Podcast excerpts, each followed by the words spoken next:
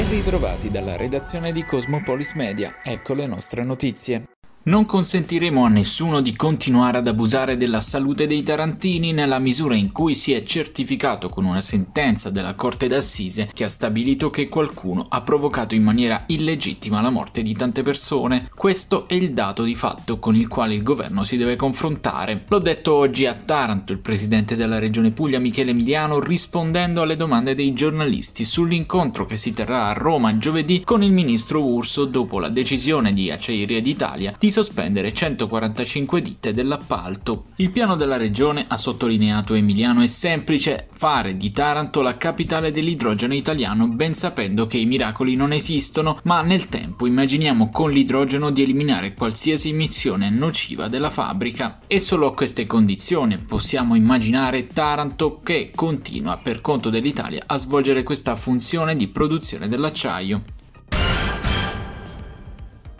Ex Silva, seconda giornata di presidio per l'USB Taranto presso l'ingresso imprese dello stabilimento siderurgico tarantino. C'è caos tra i lavoratori dell'appalto. Come si legge infatti sulla pagina Facebook dell'Unione Sindacale di Base, alcune ditte, pur essendo state avvisate, non si sono presentate, altre sono state invece bloccate all'ingresso, per altre ancora ci sono stop a macchia di leopardo in relazione agli impianti dove si svolgono i lavori. USB Taranto ha dichiarato che continuerà la sua protesta fino all'incontro incontro che si svolgerà giovedì prossimo al Mise. Il ministro Adolfo Urso infatti ha dichiarato nella giornata di ieri che giovedì prossimo incontrerà a Roma il presidente della regione Puglia Michele Emiliano e i sindacati. Il dossier ex Silva è al centro dell'attenzione del governo, ha dichiarato Urso, confermando la volontà dell'esecutivo di risolvere la questione complessa e delicata del siderurgico tarantino. Il ministro ha definito inaccettabili le modalità con cui Acciaieri d'Italia ha comunicato la decisione di sospendere da ieri attività, ordini e cantieri di 145 imprese esterne, di cui 43 a Taranto. Sono 2051 i nuovi casi di positività al Covid-19 registrati in Puglia nel bollettino regionale del 15 novembre, a fronte di 12.059 tamponi effettuati. L'incidenza è pari al 17%, 5 i decessi rilevati. Nel Tarantino 233 positività. Delle 13.163 persone attualmente positive in regione, 184 sono ricoverate in area non critica e 13 in terapia intensiva. Sono coinvolte anche le province di Taranto e Bari all'interno della maxi operazione antidroga che ha interessato Matera. Su disposizione della direzione distrettuale antimafia di Potenza, la polizia ha eseguito nella mattinata di oggi 22 misure di custodia cautelare emesse dal GIP del capoluogo lucano nei confronti di persone ritenute facenti parte di un'associazione a delinquere finalizzata a traffico e spaccio di stupefacenti, aggravata dal numero dei partecipanti e dalla disponibilità di armi armi. La Puglia sarebbe coinvolta insieme all'Albania in quanto base di fornitori di droga, poi rivenduta nel Materano e in particolare a Montescaglioso. I comuni della provincia di Taranto interessati sarebbero la Terza e Ginosa.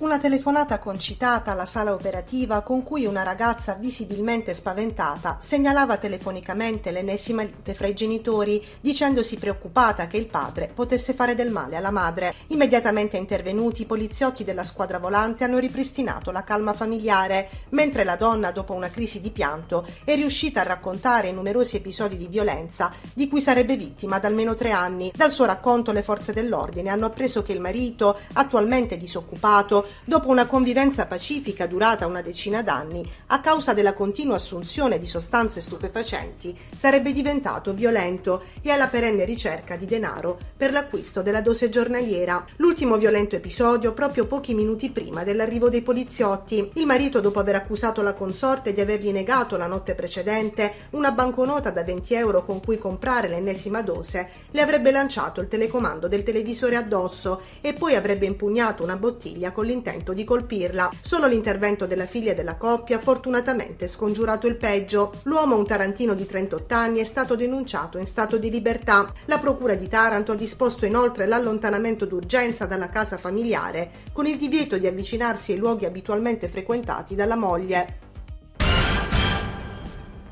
È stato presentato nella mattinata di martedì 15 novembre il progetto per la riqualificazione dello stadio Erasmo Iacovone di Taranto realizzato da Gabetti Group ed Esperia Investor, un nuovo impianto inquadrato negli standard UEFA 4 composto da un unico anello con capienza fissata a 16.500 spettatori di cui 1.200 relativi al settore ospiti. Una delle particolarità dell'impianto riguarda la presenza nel settore di tribuna ovest di un'area riservata ai servizi di Hospitality Corporate e Skybox. All'interno dell'impianto dovrebbero sorgere un albergo business, un centro benessere con palestra, un centro convegni, ristoranti, bar e servizi per accogliere le famiglie che porteranno il progetto verso quella concezione tipicamente moderna di stadio che mira alla fruizione dell'impianto non solo in occasione degli eventi sportivi. Alla conferenza che si è tenuta presso il Circolo Ufficiali della Marina Militare hanno preso parte tra gli altri, oltre al sindaco Rinaldo Melucci, anche il neoministro allo sport Andrea Abodi, il presidente del CONI Giovanni Malagò, il governatore della regione Puglia Michele Emiliano, Antonio Ferrara, amministratore delegato di Esperia Investor ed Elio Sannicandro, direttore dei ventesimi Giochi del Mediterraneo di Taranto 2026. Apertura straordinaria del ponte girevole di Taranto nella mattinata del 15 novembre. Poco prima delle ore 11 la circolazione è stata interrotta per consentire l'apertura del ponte e il conseguente passaggio dell'incrociatore Garibaldi diretto verso l'Arsenale, dove saranno eseguiti alcuni lavori di manutenzione. Tanti cittadini accorsi a salutare il passaggio della storica nave della Marina Militare.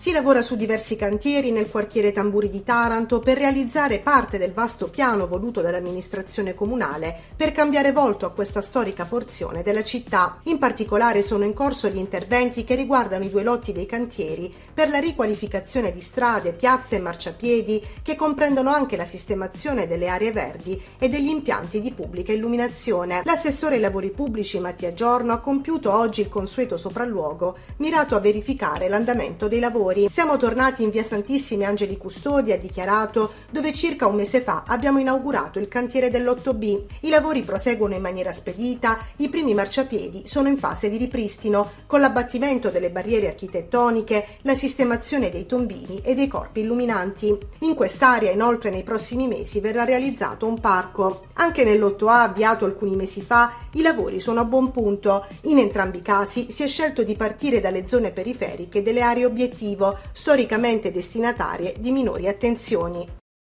Questa era l'ultima notizia. Dalla redazione di Cosmopolis Media è tutto. Al prossimo notiziario.